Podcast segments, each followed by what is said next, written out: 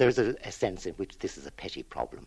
I would think that any group of people who aren't prepared to allow their members, some of their mem- members, to marry out across the frontier is uh, psychologically sick. There seems to be a reluctance on the part of the churches to become involved with an interchurch couple.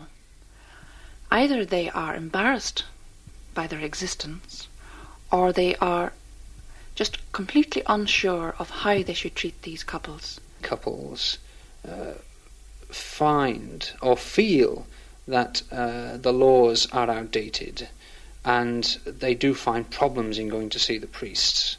There are people who have suffered a great deal in the past, and I think there have been a lot of casualties, both to the Christian faith and also to marriage. A selection of some of the opinions represented at the International Consultation on Mixed Marriage held in Dublin from the second to the sixth of September. Why an international meeting on mixed marriage, which is a marriage between Catholics and Protestants, or between Christians and people of other faiths? Father Michael Hurley, director of the Irish School of Ecumenics, which sponsored and hosted the consultation, explains the significance and background of the meeting. More than one person has said in the last few years that mixed marriages are the perhaps single biggest divisive issue in Irish society, both north and south, in interchurch relations, in community relations, both north and south, and perhaps in the political relations between north and south. And I think this is the main reason, because it's an area of tension. But it's an area of tension that can become a growth point. And I think this is the important thing, that we're not just dealing at the consultation now, and the last eighteen months we weren't dealing with a negative problem. We were trying to look at this hopefully and positively. And I, I think this is an important aspect to the work of the consultation. While the mixed marriage problem is not specifically Irish, in this country it does have special features which make it more urgent and more crucial. These features are the product of history, and the early nineteen hundreds are of particular importance in understanding the present-day situation and attitudes. The arrival of the Ne Temere decree on mixed marriage from Rome in nineteen hundred eight, strongly discouraging marriages between Catholics and Protestants, and demanding promises from both parties regarding the Catholic upbringing of the children when these marriages took place, carried with it the ingredients of tragedy in the religious and political spheres, as Father Hurley points out. The coming of Ne Temere to Ireland has somehow or other seared uh, our consciences, Protestant and Catholic, and gave the impression to the Protestants all over Ireland that anything like home rule or uh, unity between uh, united Ireland would mean Rome rule would be the domination of the country by the legislation of the Roman Catholic Church. The application of the Ne Temere decree in the notorious McCann case of nineteen eleven seems to have been the last straw on the back of the political camel and led to a rejection of home rule. Father Hurley again. This happened after Ne Temere, and as I understand it, it's um, uh, there was a, a Presbyterian and a Roman Catholic, and apparently they'd been married in the Presbyterian church, and then um, a priest seems to have approached them and wanted them to go through some, uh, a form of marriage which would be in accordance with Ne Temere, namely before a Roman Catholic priest, and this apparently uh, was rejected. And so they separated, and uh, there was a great hubbub about it, and it made a great deal of in the politics of Home Rule at the time, about nineteen ten, and it was, was mentioned in papers and mentioned in Parliament, and the idea got abroad then that uh, Ne Temere meant the uh, imposition of Rome Rule on Ireland, on Protestants and Catholics. And uh, the McCann case seemed to give a handle to the people who were saying that uh, if we had home rule, or in today's terms, if we had uh, a somehow united Ireland, that this would mean the domination of the Roman Catholic Church.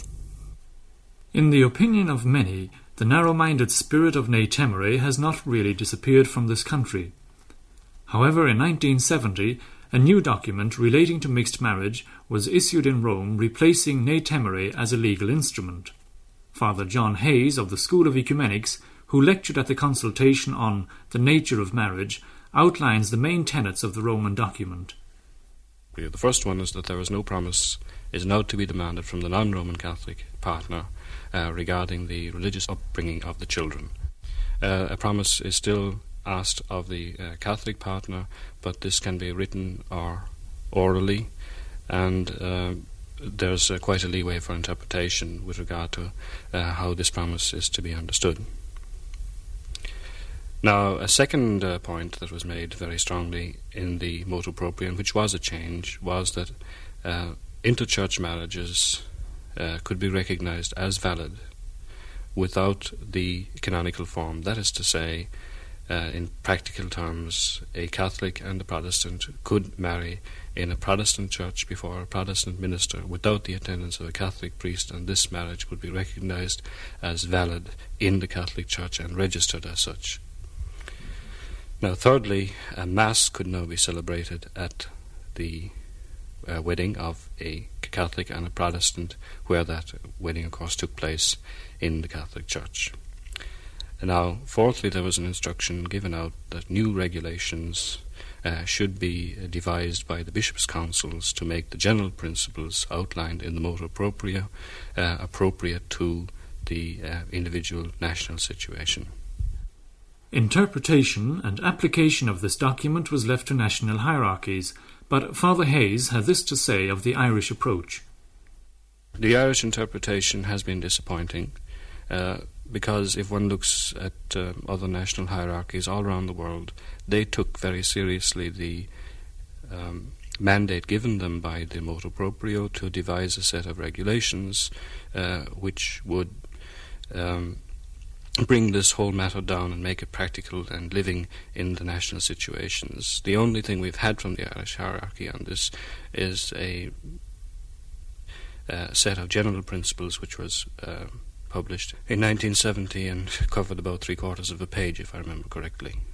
In general, um, it uh, had took the tendency that uh, the general, the bishops would, individual bishops in the country would interpret the motu proprio according to their own uh, interpretation, and indeed that is what has happened in Ireland. In the Archdiocese of Dublin, uh, the motu proprio is being interpreted uh, liberally and in a very full sense. And in fact, of course, most of the mixed marriages in the country are taking place in Dublin, and uh, this must be said, I suppose, in defence of the of the other bishops, that they simply do not come up with the situation quite so often as they do in Dublin. But in Dublin, uh, the, the motu proprio is followed out faithfully and liberally, and uh, there's a, quite a good ecumenical situation here. Outs- in other parts of the country, one hears horror stories from uh, various uh, dioceses, uh, which. in which, in my view, uh, certain bishops are acting certainly uh, outside the um, the re- outside the uh, provisions that uh, are now allowed by the motu proprio. Father Hurley views the Irish interpretation as follows.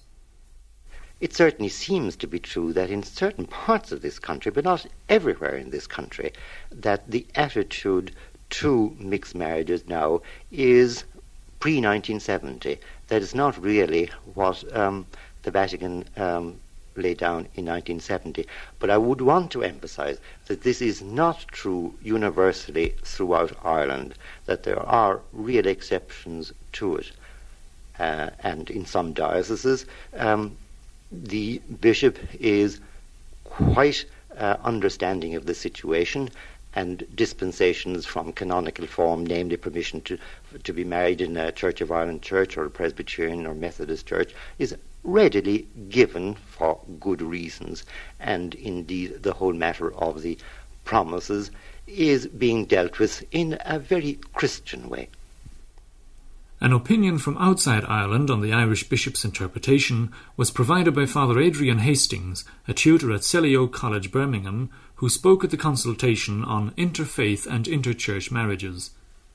It would seem to me at present that uh, Ireland is one of those parts of the Catholic world where there has been least change, at least on the part of authority.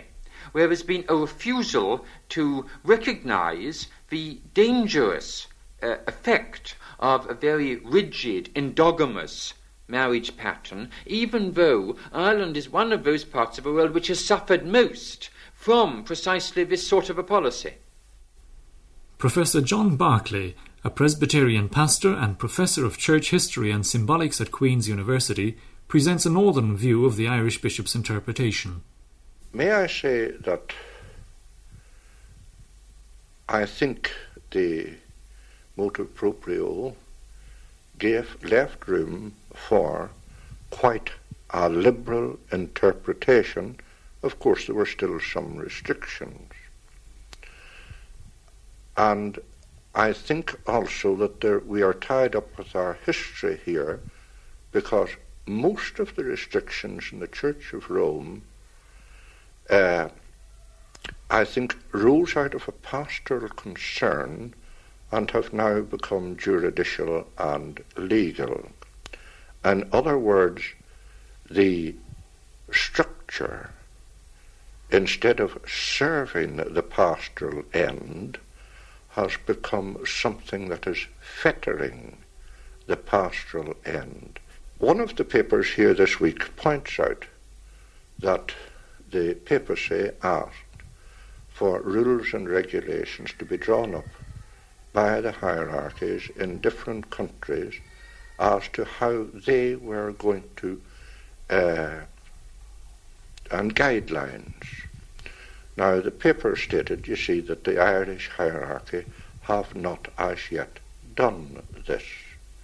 Now, I wish they would, even though they're not as liberal as I would like to see them, because uh, it would mean that you hadn't one practice in one diocese, a different practice in another diocese, and so on and so forth. But I must confess that I do not believe that the Irish hierarchy have been anywhere near so liberal as they might have been. So, representative opinion in Southern Ireland, in Northern Ireland, and overseas would seem to register dissatisfaction with the line taken by the Irish bishops on the Roman document.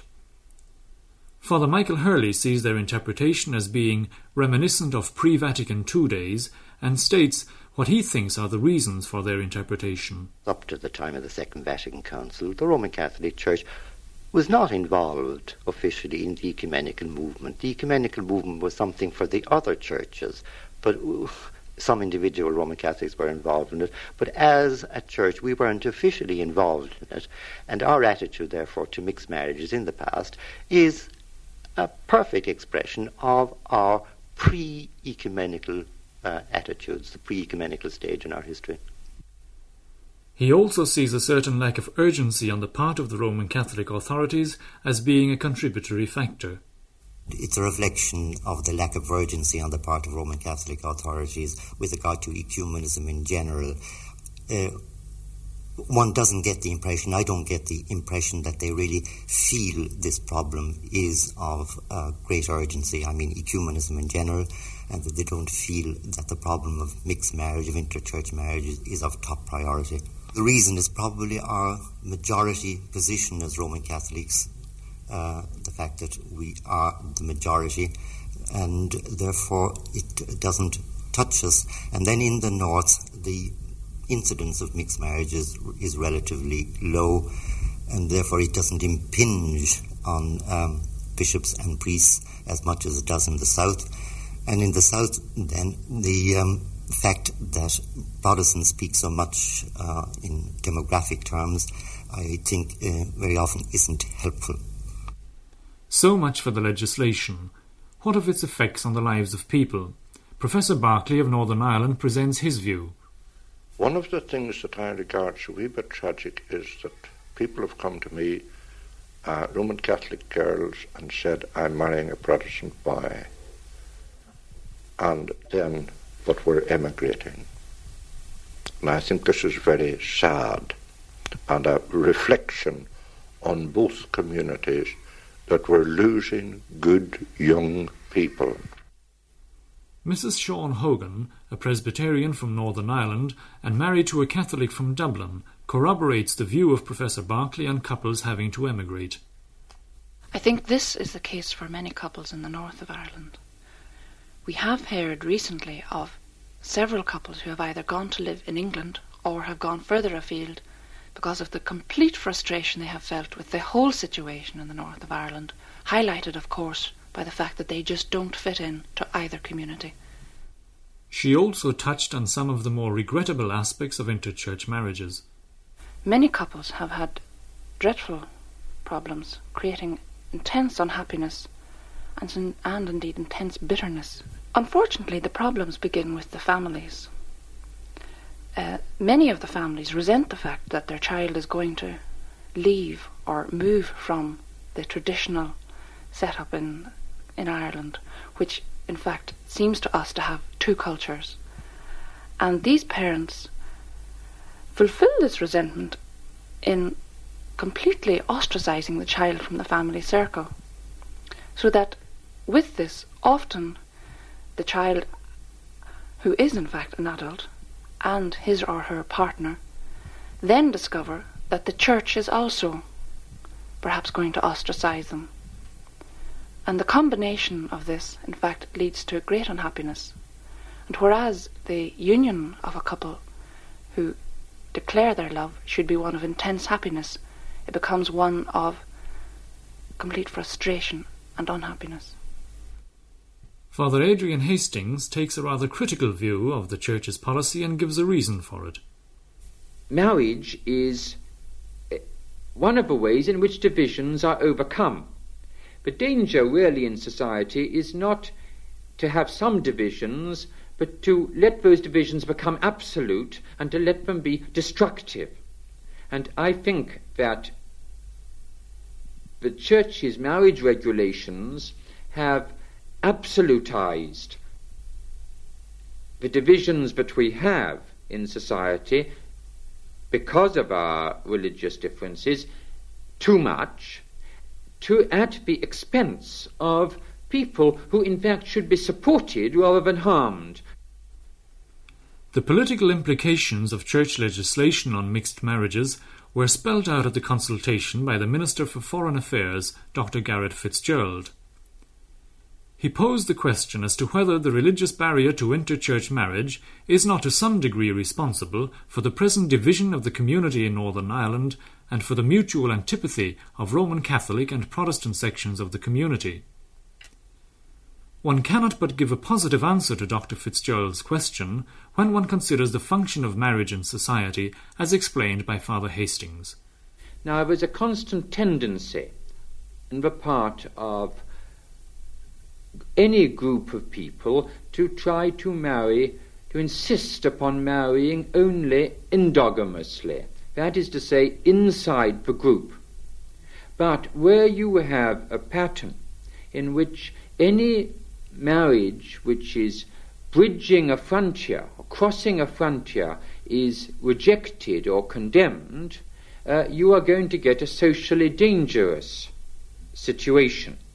And I would think that any group of people who aren't prepared to allow their members, some of their mem- members, to marry out across the frontier is uh, psychologically sick to some extent. Because this is really one of the functions of marriage, to link groups of people together.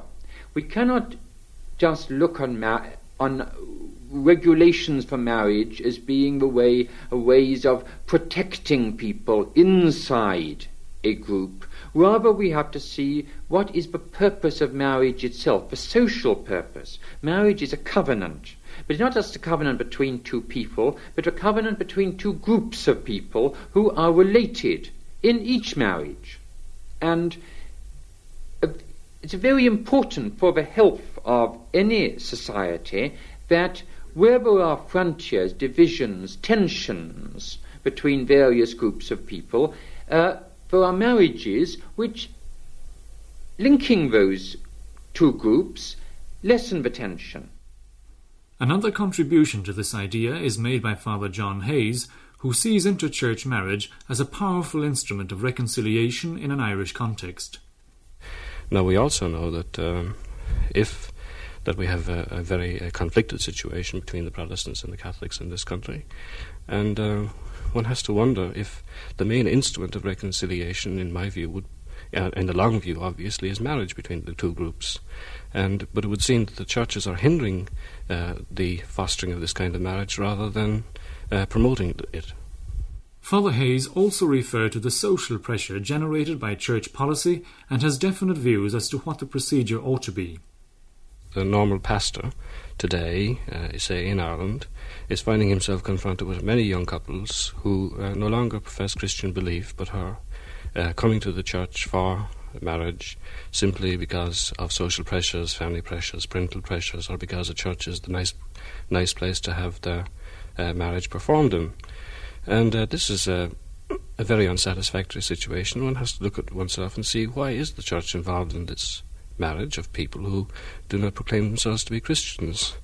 And uh, one has to begin to rethink the whole matter and uh, c- see if one can um, come forward with a bit, some better ideas. And the better ideas, from my point of view, are that if marriage is primarily a human reality between these two persons, Uh, if they are Christians, then they can come to the church, and that makes sense. But otherwise, let them go to the civil authority and have their marriage done under uh, the normal contractual regulations prescribed by the state.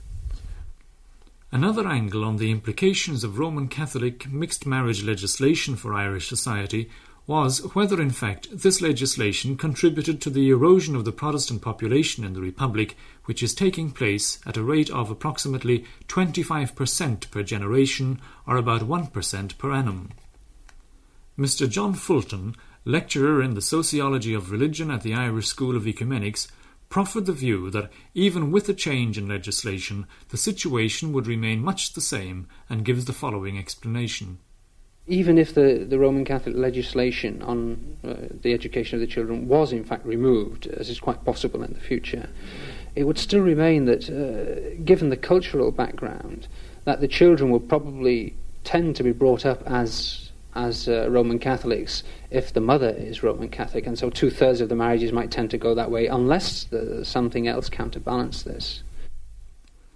The mixed marriage situation, however, is not all problems.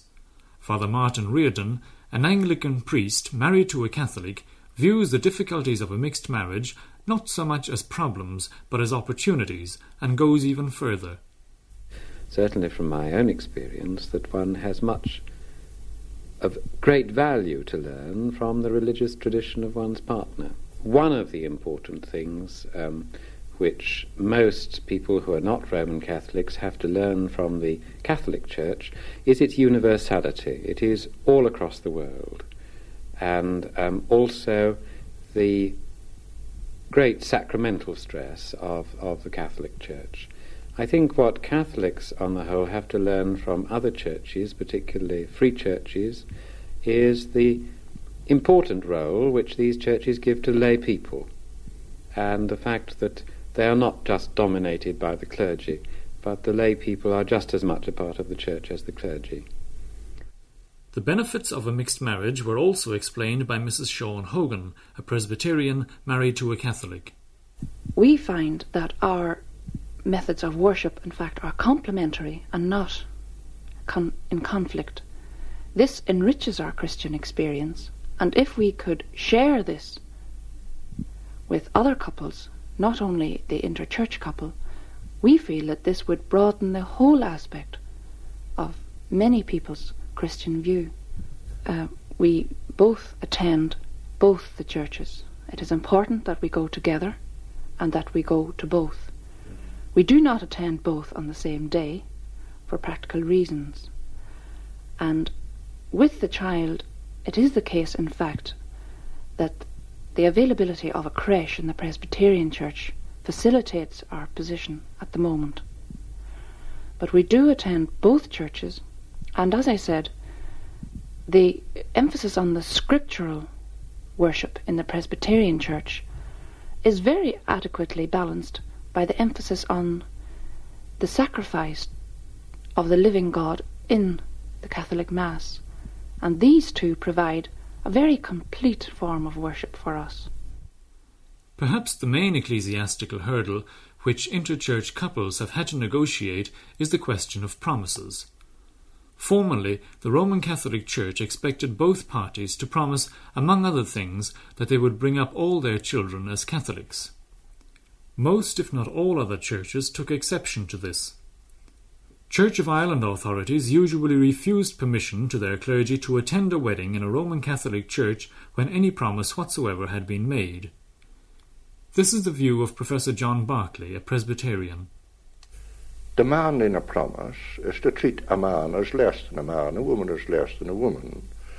It uh, denies their integrity, their, indig- their dignity, it denies their conscience, and it may be that in two or three years' time they would look at things differently, having lived together, from the way they look at things at that particular moment. Now, as a person who believes that the truth of Christ will prevail, I felt, always felt personally, that I could depend on the Holy Spirit to lead these people to do what was right and proper, rather than, as it were, building a wall, creating a difference between them, making them, in a sense, give their heritage away as a condition of uh, marrying them at all. This, in fact, did happen in the case of Missus Hogan.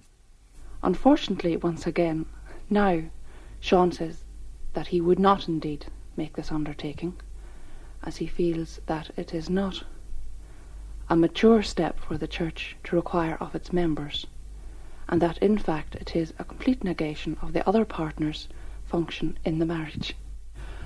Well, there have been suggestions that perhaps the other partner can be requested by his or her church to make a similar undertaking, but we feel that if this was the case, then there is no need for either partner to make an undertaking, that they should be, if they wish to be married in a church, they are obviously um, indicating that they are practicing Christians, and in this light they ought to be considered as responsible adults who will do what they feel in the light of this, what is best for their family. The birth of our son highlighted the whole issue, because then I realised how important a child is to its mother, and it wasn't just theory, it was there, the child was before me. And it wasn't a reaction of um, anger or resentment, it was in fact a feeling of complete frustration, because I felt that the Roman Catholic Church did not seem to really understand the feelings of both parents towards their child and the equal status that they must have in a marriage towards that child's future.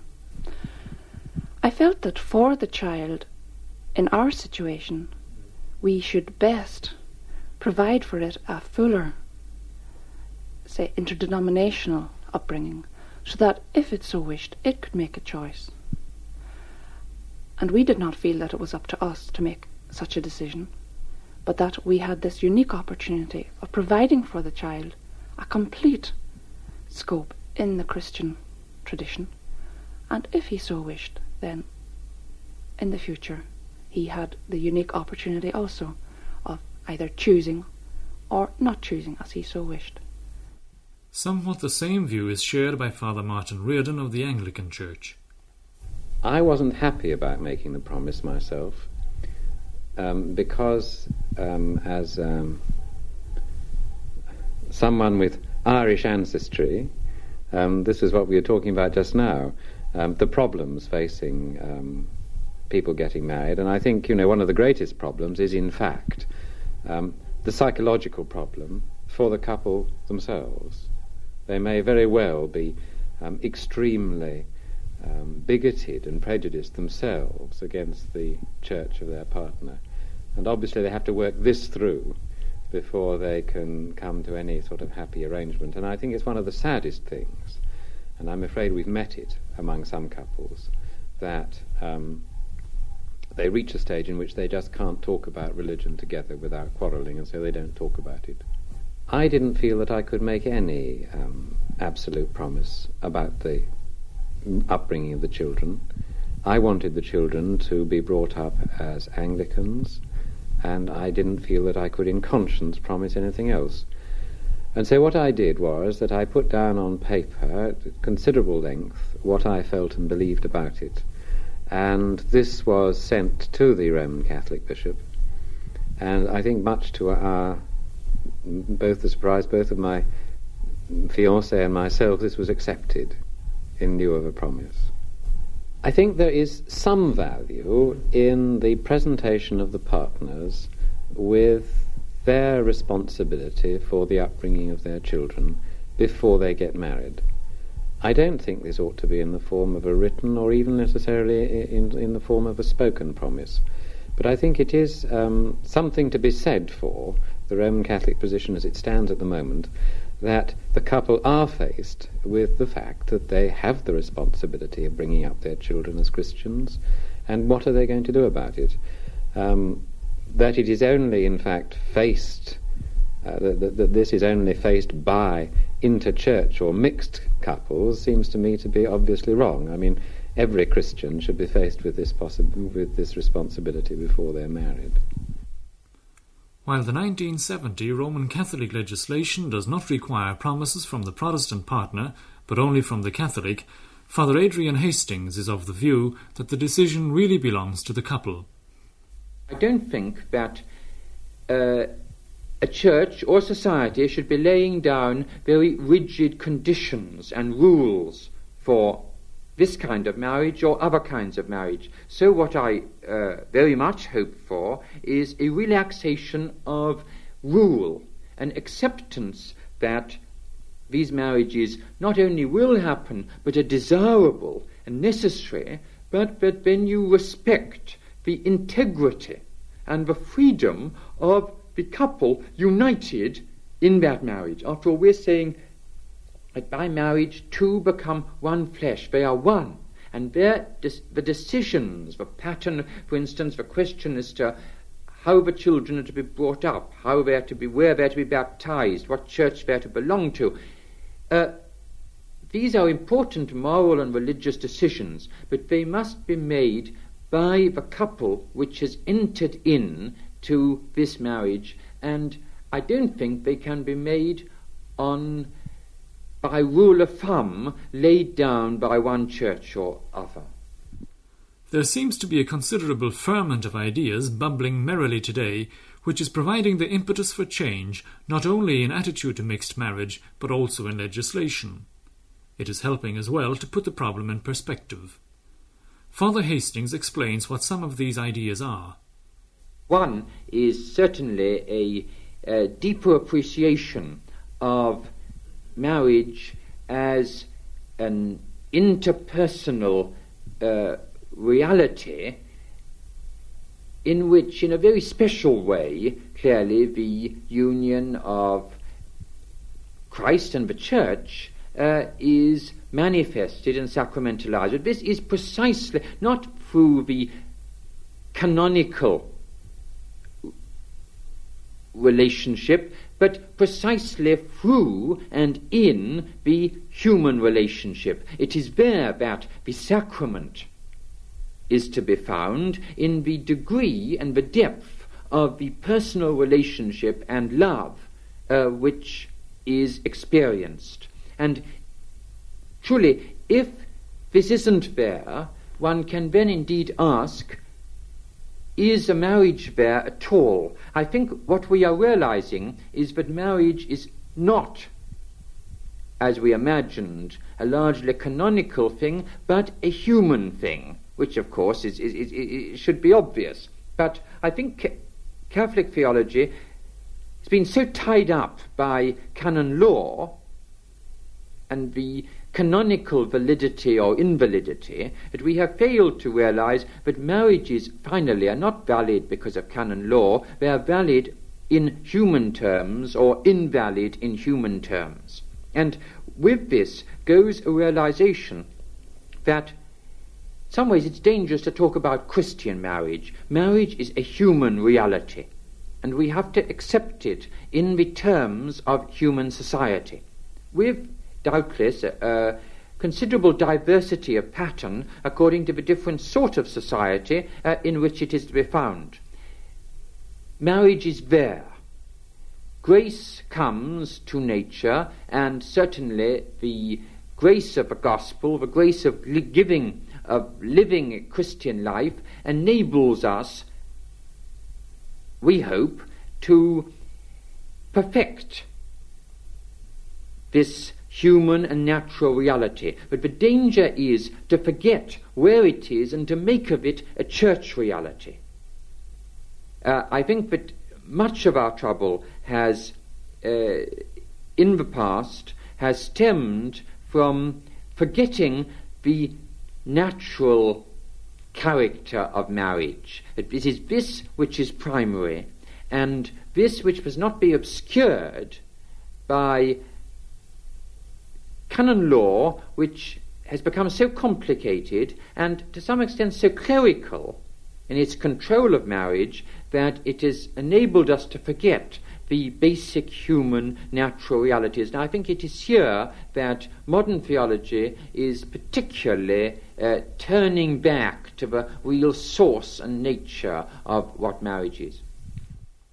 Father John Hayes makes the point that the Church is over-involved in marriage. Marriage is a human reality, essentially, a reality between two, the two persons involved, and that any s- church involvement is secondary to that primary involvement of the couple involved. Uh, for historical reasons, some of them which are no longer applicable, for example, because of the problem of clandestine marriages at the time of the Council of Trent, uh, the Church has got very involved in the whole business of marriage. And uh, it's obvious, I think, from many strains and pressures, not least with regard to mixed marriages, that uh, this is uh, no longer uh, feasible and that we have to take a new look at the involvement of the Church in marriage. Taking a new look at what Church, particularly Catholic Church, means is another factor contributing to the change in attitude, according to Father Michael Hurley. We had the Second Vatican Council, and its constitution on the Church told us that the other churches not in communion with Rome were in some way, to some extent, also churches. We know that members of the other churches belong now to the Church in some way. This is a revolutionary move, uh, move on the part of the Roman Catholic Church, and we are searching to find what is the right expression of that doctrinal change by the Second Vatican Council. What is its right expression in the context of a mixed marriage? Take, for instance, the point about educating um, the children in the, having them baptized and educated in the Catholic Church. Um, now, everything depends on where the Catholic Church is. Now, if you follow Vatican Two and say that the Church is not only in the Roman Catholic Church, but that the Church is also in some way in the Orthodox Church, in the Anglican Church, well, then this promise, this undertaking, uh, is not at all the ghastly thing it's represented to be at, uh, at present, because it means that the very meaning of the promise now is, I'll do my best to see that my child is brought up part of the Church, belonging to the Church, in the Roman Catholic Church, if this is possible, but certainly in one of the expressions of Christ's Church here on earth. Perhaps one factor in the theological climate today which is helping to put the problem of mixed marriage into perspective is recent thinking on divorce. Father Hayes. Uh, I would uh, countenance um, divorce, so-called, some sort of uh, civil um, uh, device by which uh, the separation, the ultimate separation of this pair, uh, the irreconcilability of their situation is recognized, and in which they're given a chance to uh, live a new life. Obviously, there's all sorts of problems uh, involved here. There's uh, problems of justice with regard to the children.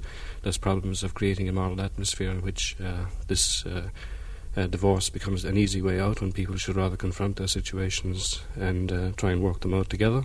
But there are obviously situations where there's ultimate breakdown, and it seems to me that the present legislation, civic legislation, uh, at the present time is uh, is perhaps punitive on, uh, to, towards people.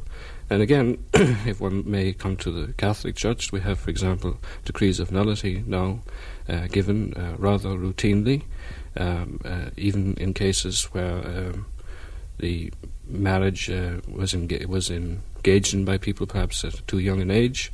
And uh, there's, a, there's a, quite a strong um, conflict at the moment between um, civic legislation in this country and church legislation, because church legislation in this matter is um, somewhat more um, lenient.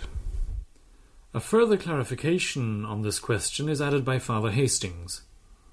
I don't think the church can countenance divorce. The church is committed to a sense of marriage as a personal relationship entered into for life. Now, I don't think that that will or can change, and I don't think that fidelity to the clear teaching of Jesus Christ would allow it to change. But the question is, when does that relationship really exist, and what happens if, through human failure and weakness, there has been a total breakdown of such a marriage? Now, this is a quite a different question. It's not saying that we countenance a terminable marriage, but what do you do for someone, or what can someone do if such a marriage has wholly come to an end? Now, the fact is that the Church does accept that true marriage can so come to an end for one reason or another that a second marriage is possible in the lifetime of the original partners. The Church, the Roman Catholic Church, has always accepted this with regard to marriages other than between Christians. And yet, these are true marriages. Now, whether there is something in the nature of marriage when it is entered into by Christians, which wholly rules out what is otherwise the case for marriage, is, I think, questionable, because precisely the very strong teaching of Jesus condemning divorce was not about Christian marriage, but about marriage as such. Marriage as such is indissoluble, and yet, paradoxical as it may be, the Catholic Church has accepted that marriage as such can so come to an end that a second marriage is possible.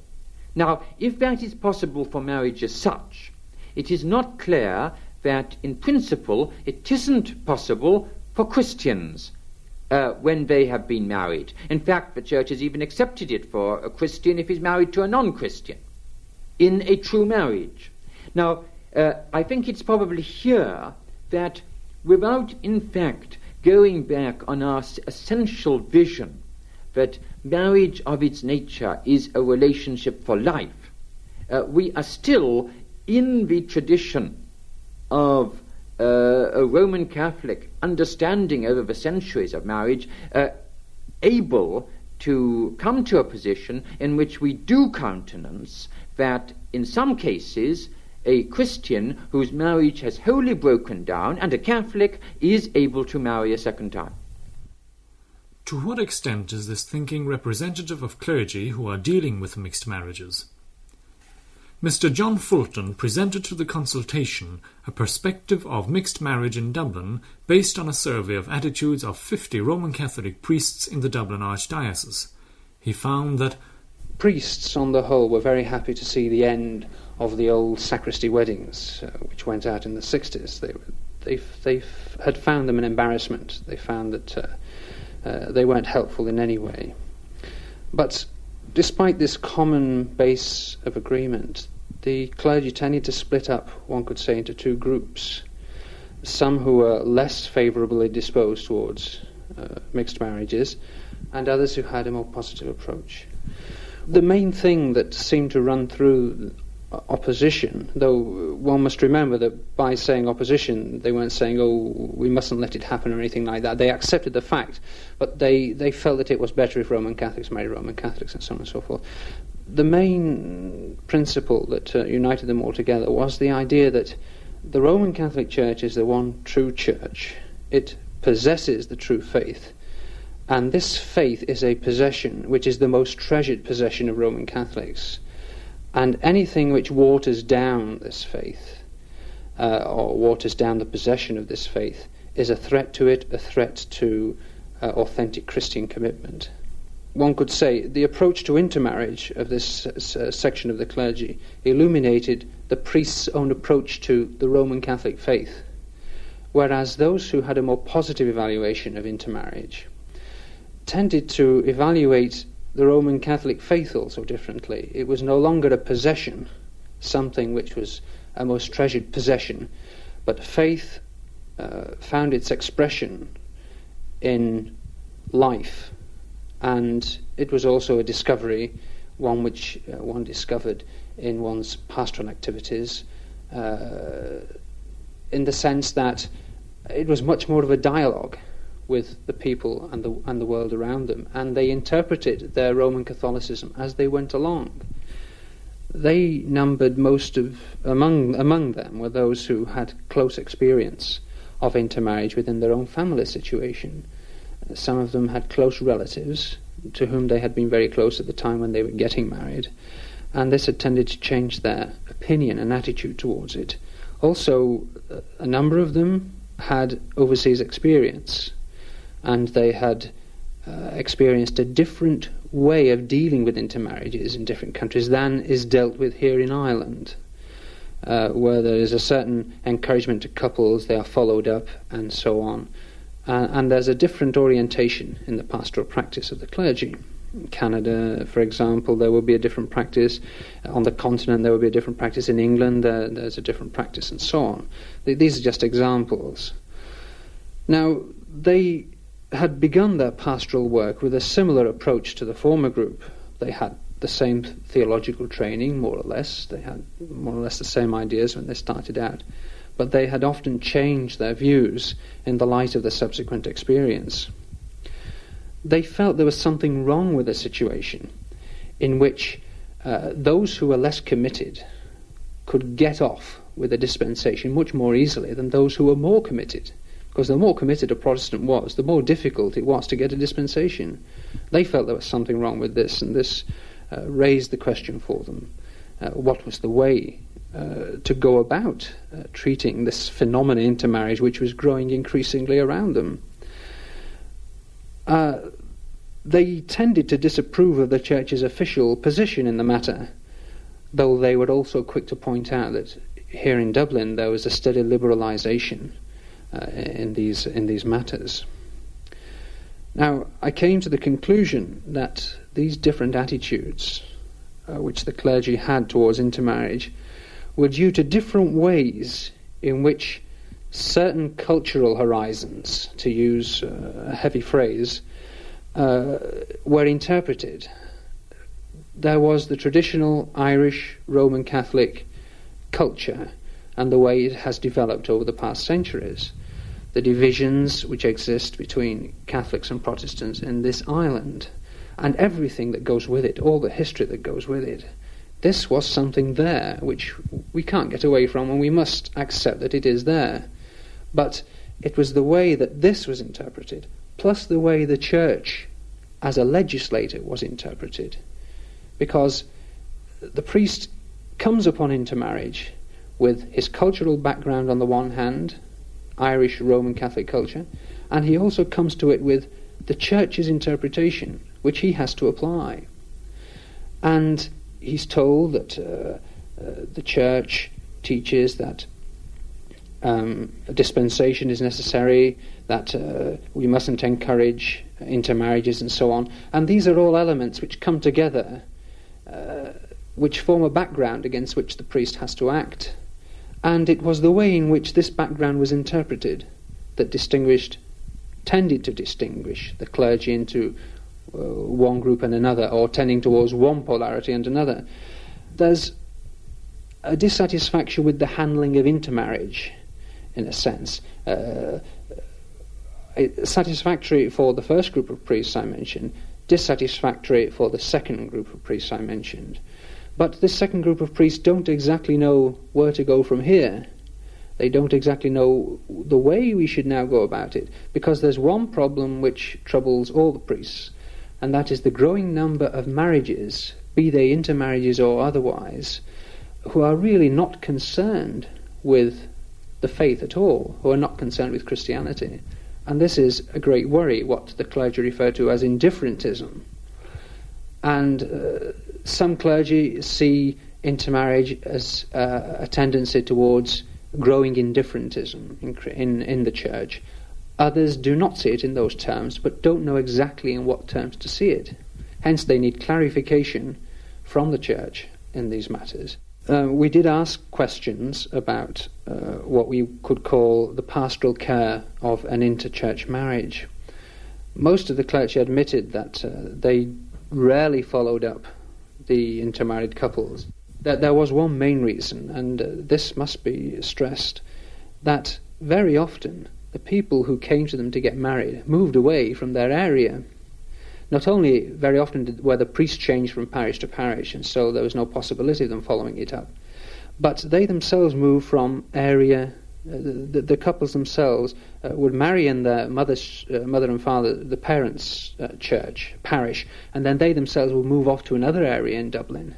And there was a breakdown here. There, there was no passing of pastoral responsibility from one group to another. And this would suggest that something should be organised on a diocesan basis to to, um, to to follow them up. It is noticeable, however, that those priests who were most concerned for the intermarried couples, uh, who had a more positive uh, attitude towards them, these tended to follow them up in any case, and would occasionally go to visit them, even if they, they were in another part of Dublin. They would go to visit them to see how they were getting on. Another thing in this respect that was, that was useful to note was that uh, the clergy mentioned that, by and large, the intermarried couples who were living in their own parish were what they call good practicing Christians, which raises the question of whether, in fact, religious indifference is a consequence of intermarriage. The pastoral care of couples in a mixed marriage situation was a point that arose again and again throughout the consultation. The general consensus seems to have been that the pastoral care of such couples by clergy is either non-existent or very poor, which partly explains the reason for an organisation called the Association of Interchurch Families. Missus Sean Hogan, its honorary secretary, tells us of its background and growth. The association as it is now has been in existence for approximately eighteen months. It originated out of a movement by some interchurch couples towards a reform of the adoption laws. I think, as everybody by now knows, the adoption laws, in fact, stated that an interchurch couple may not adopt. This, of course, was felt to be very unjust, and many couples decided that they would have to try and lobby Parliament in order to try and rectify this situation. The group that began the Adoption Reform Society worked very hard, and in fact we feel has have complete, contributed much to the present attempt to try and rectify the law. We do not feel that it is entirely satisfactory. This need for change was seen to be in many areas, and as I said, about eighteen months ago, they decided to broaden their interests to cover all problems in interchurch situation, and so the association, as it is now, was set up. We have been fairly active since that in trying to educate ourselves about our rights, about the laws of the Church, and about how we can, in fact, help each other. At the start we had many group meetings in various homes where people aired their frustrations, their antagonisms, and their desperate need for some kind of communication with those people who understood and appreciated their predicament. We have since had a series of talks and lectures whereby we tried to cover and in some detail reveal the situation as it stands as regards education, adoption and church law. Emerging from the week's deliberations were a number of proposals which, if implemented by church authorities in Ireland, would not only contribute to the level of ecumenical maturity in the country, but also to peace. Father Michael Hurley explains what these proposals are. We put on record then how we had come to appreciate the really Christian reality of a marriage between a Catholic and a Protestant, or a Catholic and an Orthodox, and how it can help the two people and enrich them, even though they, they belong to two different churches, and how it can help the churches to which the two people belong, and in helping the churches to which the two people belong, how it can help the whole of society, and in the Irish context, how it can bring the uh, Irish people as a whole together in the north or in the south, and people uh, living either in north or south. Then some of the participants would have liked all legislation to be abolished in, in the matter of the upbringing of the children. But the consultation wanted to put on record, above all, its um, recognition of the advance that had been brought about by the instruction of the Holy See uh, uh, of nineteen seventy.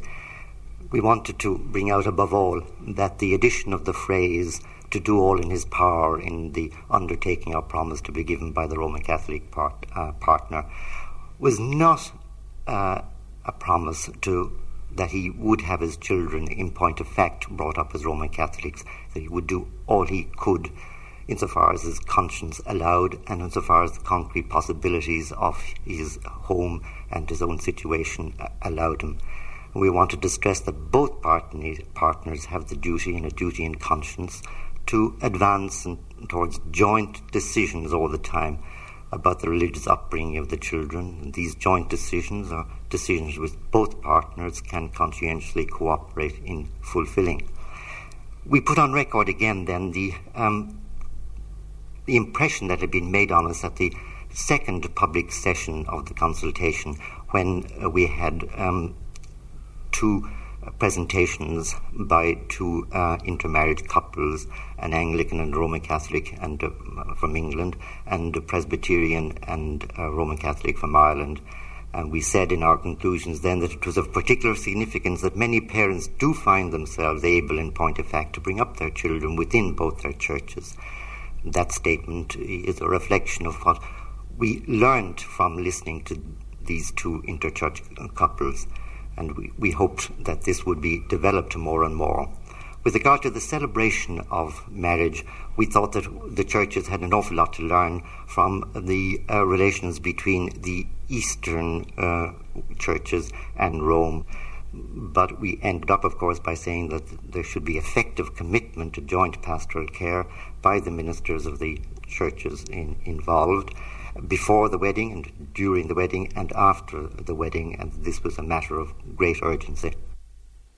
And the final word goes to Missus Sean Hogan, who expresses the feelings of most people involved in the problem of mixed marriage in Ireland. Addressing herself to church authorities, she says, "We don't ask for a complete upheaval of the Christian setup. We do ask, though, for just a little understanding so that we can, in fact, fit into the Christian setup in Ireland with a little bit more ease